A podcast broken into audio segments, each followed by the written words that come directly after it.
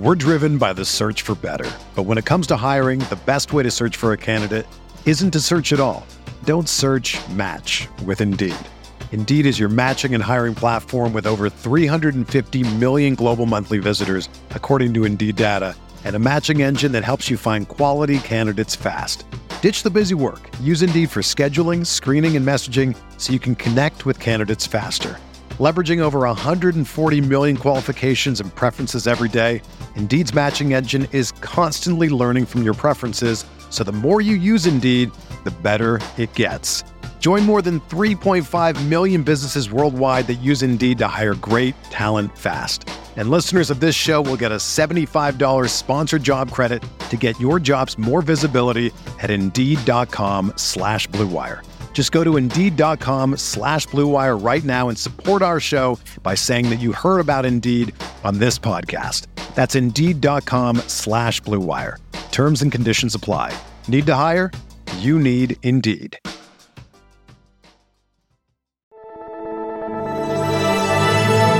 Blue Wire.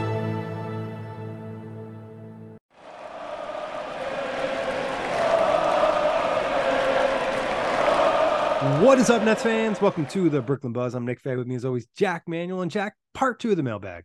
Part two of the mailbag. Nic Claxton thinks we need more rebounding, Nick. Yeah, yeah, he liked your tweet about that. Obviously, uh, something interesting to see the players interact on certain comments. But we're gonna jump into some questions. But make sure you check the buzz on all streaming platforms. But Jack, where do you want to start? I'll, I want to give context to that first because Yeah. I think it's worthwhile because it's what we discussed in part one of the mailbag. So make sure you go check that out before you listen to this. But I posted a meme of this dude getting kicked in the groin relentlessly, and I'm like Nic Claxton or like the Nets having to rebound next season, something like that. And people start like quote tweeting it in the replies like, "Oh my god, Nic Claxton agrees with this and liked it." I'm like, and I look, I'm like, "Oh, Clax 33, that's Nic Claxton. Yeah. I follow him." So that's something, Nick. I think that I don't know if Clax is listening to the buzz or looking around what's on Twitter or something, but it shows that I think rebounding is going to be you know, pretty key for not only us fans and what we think, but even the guy who's probably going to have the bear of the responsibility on his shoulders, Nic Claxton himself. Yeah, and I think it kind of gets to what we talked about a little bit on the previous podcast. Is like it's not just on Clax. You know what I mean? And I think he, it kind of looks like he wants some help out there. You know, obviously, it's if it's a struggle and he's liking tweets like that, obviously he kind of has similar vibes. It'll be interesting to see how the team kind of reacts, and maybe as we talked about, changing some of the balance in terms of transition and team rebounding, but also you know the possibility of adding another player or just you know playing maybe bigger lineups and trying to help him out down there. Yeah, definitely just go check out the last episode where you dived super deep into it. It was a really fun discussion, but we're going to have more fun discussions. And I've got UK Nets fans, Nick. If you're not following those guys, make sure you are. They do great, uh, great, great content in the Northern Hemisphere out in the UK. They uh, they asked two questions. One, who are the standouts from the new batch of signings the Nets have made? You you sort of put this out on Twitter as well, Nick, and we can sort of address your question as well. What did you put out there? I think it's a good way to sort of tackle this when it comes to the net signings of May with DSJ, Lonnie Walker, Darius Bazley, and the like. Yeah, I put out a question: which net will play the biggest role next season? And obviously, like you mentioned, was DSJ, Darius Bazley, Lonnie Walker also included Jalen Wilson. Um, it was honestly pretty split between DSJ and Lonnie Walker. You know, I think a lot of people talked about Lonnie Walker and you know his potential scoring, and then obviously DSJ being kind of that backup point guard. But for me, I think Lonnie Walker is the safest bet here, just given the Nets are going to need his offense. They're going to need that offensive pop, especially with some of you know the liabilities they have on that end of the floor, and also some of the lack of spacing. You know, there's the opportunity for him to really showcase his game. He was a guy that has had big moments in big games, so it'll be interesting to see what he can do, and probably maybe his biggest role, or maybe most important role. You know, with the Spurs, his his minutes were kind of all over the place, and last year with the Lakers, he was kind of in and out of the lineup in the second half of the year. You know, if he gets a good spot in the rotation and has a consistent role, you know, it could be a career year for him. Yeah, absolutely. You know, obviously the scoring is the thing that'll pop the athleticism, and with DSJ, the high level defense will just fit into Yeah. the identity, and that's the second sort of question that UK Nets fans had for us. So I think that those two guys are good to go from, and I think Darius Bazley's role could in, increase if the Nets move one of Royce or or DFS, but we also have heard or he has a big Rumblings- impact on the boards. You know, if he's because he has more, you know, athleticism and length than those two guys that he can really maybe make a role for himself doing something like that. Yeah, no, absolutely. And I think that we've heard from Mikal Bridges and little things here or there about the fact that the team looks to be somewhat set in stone. So that's something you maybe read into a little bit, but I think Mikal isn't Kevin Durant. I don't think his yeah. imprint on the team isn't as great as sort of you would with the, the sort of prime A superstars. But in saying that, you know, there'd be conversations that would have been had with him and Sean Marks, Joe Tsai, and the like. But yeah, you can make an argument for any of them, really, Nick. Probably lesser to Darius Bazley, as I alluded to. If DFS or and or Royce are moved, then you can sort of make a greater argument for him. And I think one of those should be moved or will be yeah. moved by by February. And if they aren't, part of me would be not disappointed, but be surprised. And it's sort of like the Seth Curry thing all over again. But that's a discussion for another day. But yeah, I think that you can make a credible argument for it even because DSJ and Charlotte last year turned himself into, you know, an all defensive level guard. Lonnie Walker, those games, uh, that one game in particular against Golden State, you know, 15 points in a goddamn quarter. You know, we've got Cam Thomas in, in that sort of version as well. I think that if sure, if as currently constructed, your best offensive creators – individually are Lonnie Walker and Cam Thomas. Probably you throw Mikal Bridges, obviously, for that Cam Johnson and stuff. But I think that Jacque Vaughn needs to be clever in the way you can utilize both of those guys. You know, maybe don't put them out at the same time. Maybe stagger them a little bit.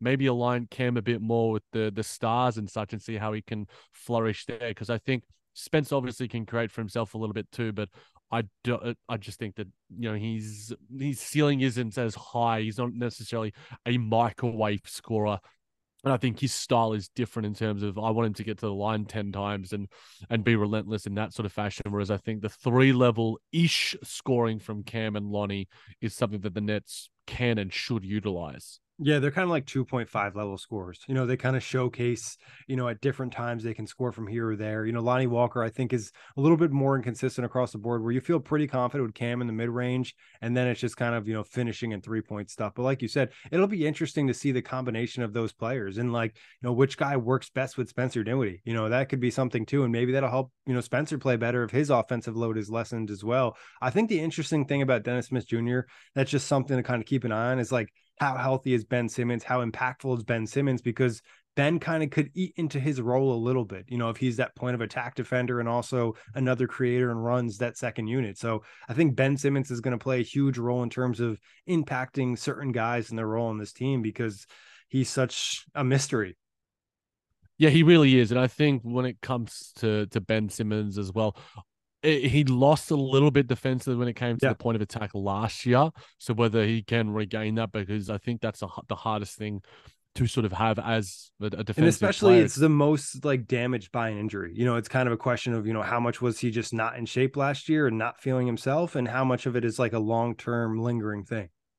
Yeah, something to to certainly keep an eye on and there's been plenty of chatter around him which has been positive at least from his teammates and stuff. You know, Mikal Bridges that podcast yeah. with Paul George is something everyone should have a listen to, which is positive. But again, we want to see it, you know, actually speak louder than words. But we're driven by the search for better. But when it comes to hiring, the best way to search for a candidate isn't to search at all. Don't search match with Indeed.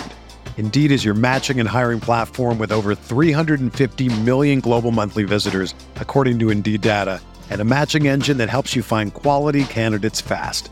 Ditch the busy work. Use Indeed for scheduling, screening, and messaging so you can connect with candidates faster. Leveraging over 140 million qualifications and preferences every day, Indeed's matching engine is constantly learning from your preferences, so the more you use Indeed, the better it gets. Join more than 3.5 million businesses worldwide that use Indeed to hire great talent fast. And listeners of this show will get a $75 sponsored job credit to get your jobs more visibility at Indeed.com slash BlueWire. Just go to Indeed.com slash BlueWire right now and support our show by saying that you heard about Indeed on this podcast. That's Indeed.com slash BlueWire. Terms and conditions apply. Need to hire? You need Indeed.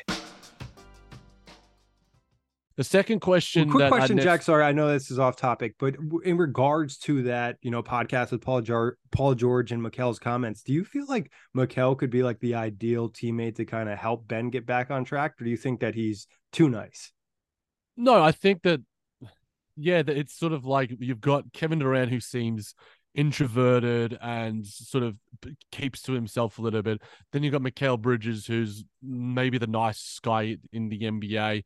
And you sort of want that person who's sort of in the middle, mm-hmm. where you can sort of like have accountability, but also you know motivate at the same time sort of you know have the balance between good cop and bad cop i think Mikal bridges is better to have than like a sort of kd and you know, KD's a, a, lot of his sort of communication, Kyrie was just like, he's a grown man, he'll do his own thing and he'll take yeah. care of himself.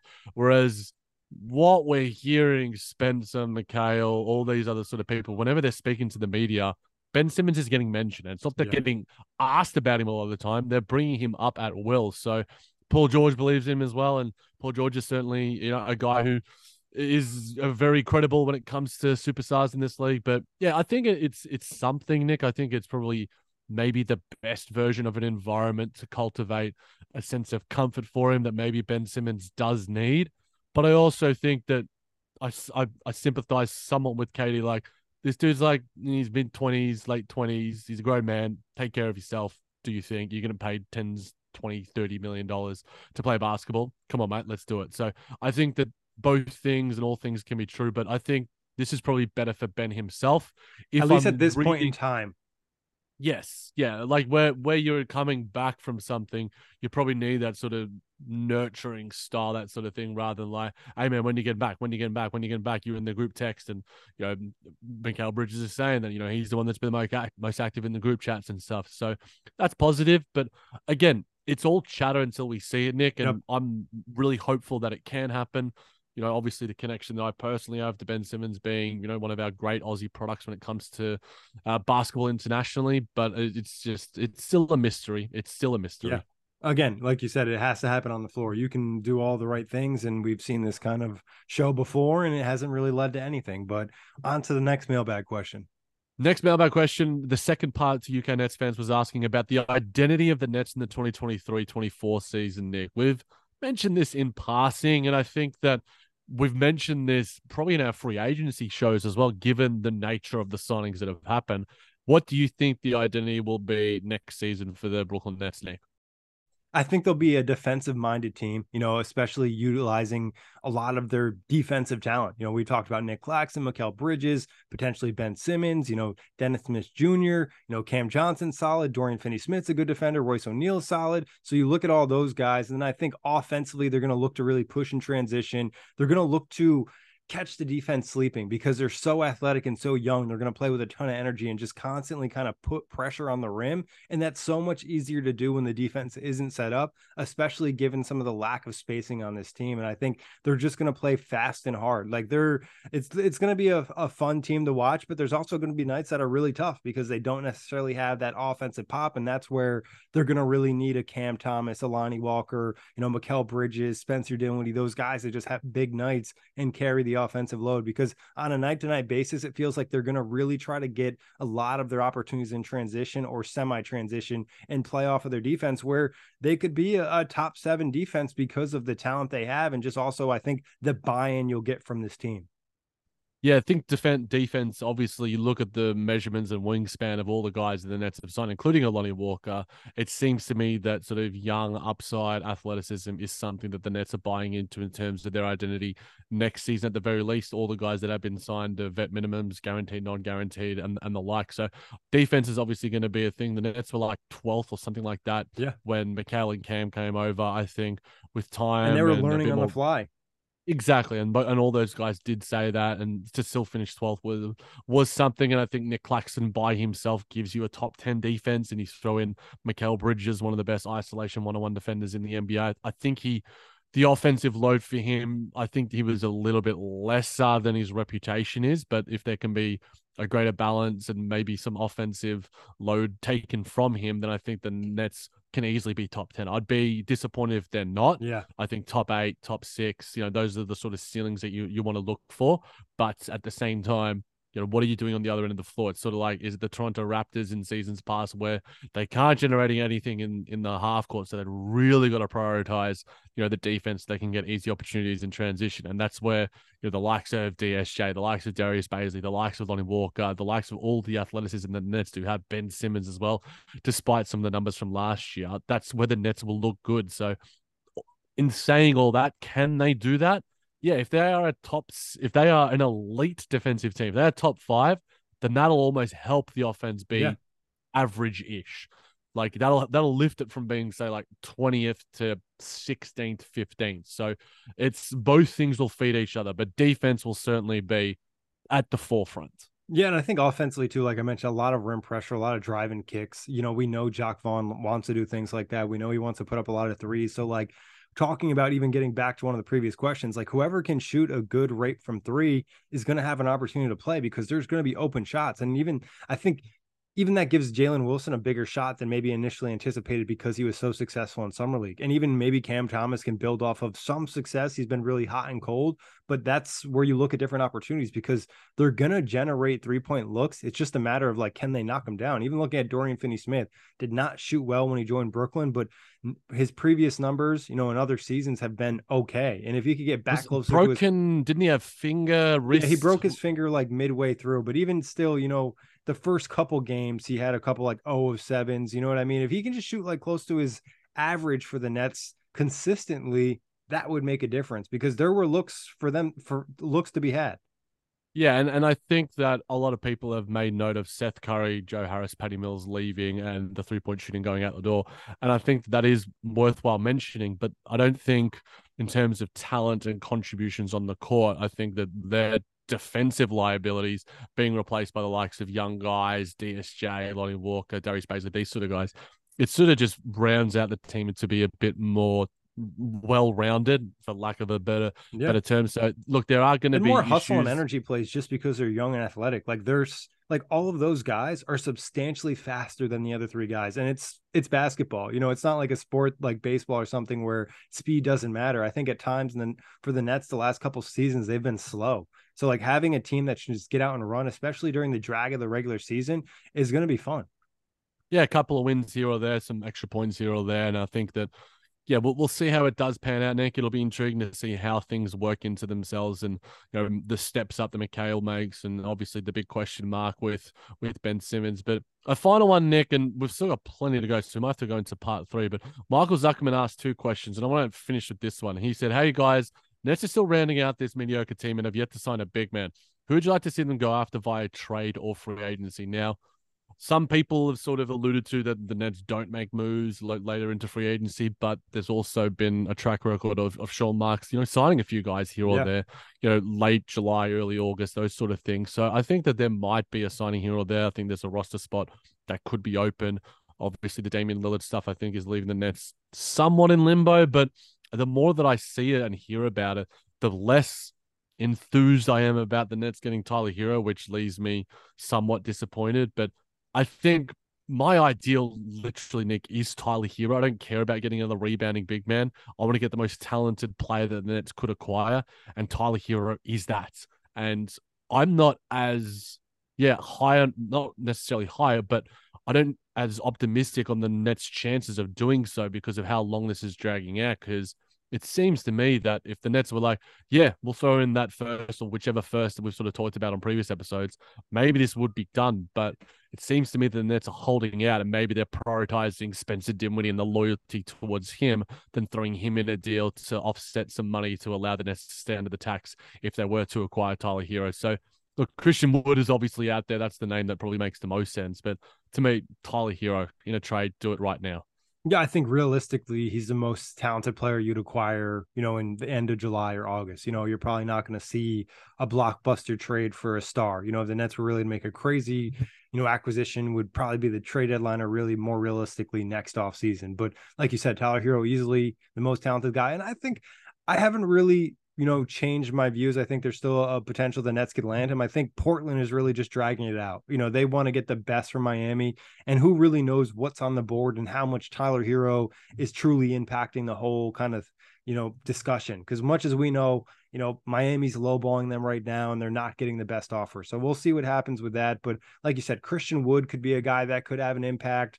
Um, we've talked about different guys in terms of trade, like Kelly Olynyk or Bobby Portis or somebody like that, a veteran forward or stretch big that could really, you know, give the net some flexibility to play someone alongside Claxton, give him some help on the boards, and just have another big out there, and also somebody to play alongside Ben. So I think any kind of veteran stretch big that could come off the bench. You know, we're not talking about making a star trade, but if it was just a solid guy that can shoot a three and be okay defensively and okay on the boards, would have a huge impact on the Nets because it would open up so many different lineups and potentially open up a lot of spacing, which could be a huge question mark for this team.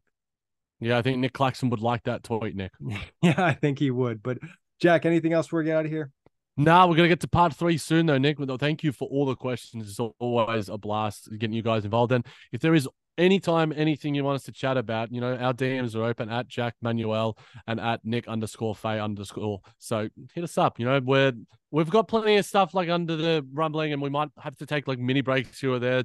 The episodes might not be as regular, but we'll still pop in for one a week, if not maybe more. So we appreciate all the interaction as always, and we'll be back with part three soon. 100%. Big thanks, everybody, for listening. Everyone is talking about magnesium. It's all you hear about. But why? What do we know about magnesium? Well, magnesium is the number one mineral that 75% of Americans are deficient in. If you are a woman over 35, magnesium will help you rediscover balance, energy, and vitality. Magnesium supports more than 300 enzymatic reactions in your body, including those involved in hormonal balance. From functional medicine doctors to mental well being and female hormone experts, we all know that magnesium is the one mineral to improve all aspects of well being and health. But which one? Magnesium Breakthrough from Bioptimizers, the trusted choice recommended by leading experts with seven best absorbed forms of magnesium to ensure your body receives the support it needs for overall well-being. Go to bioptimizers.com slash balance today and use code BALANCE10 for 10% off. Support your journey to wellness at B-I-O-P-T-I-M-I-Z-E-R-S dot com forward slash balance. Magnesium Breakthrough from Bioptimizers, your foundation to optimal health and vitality.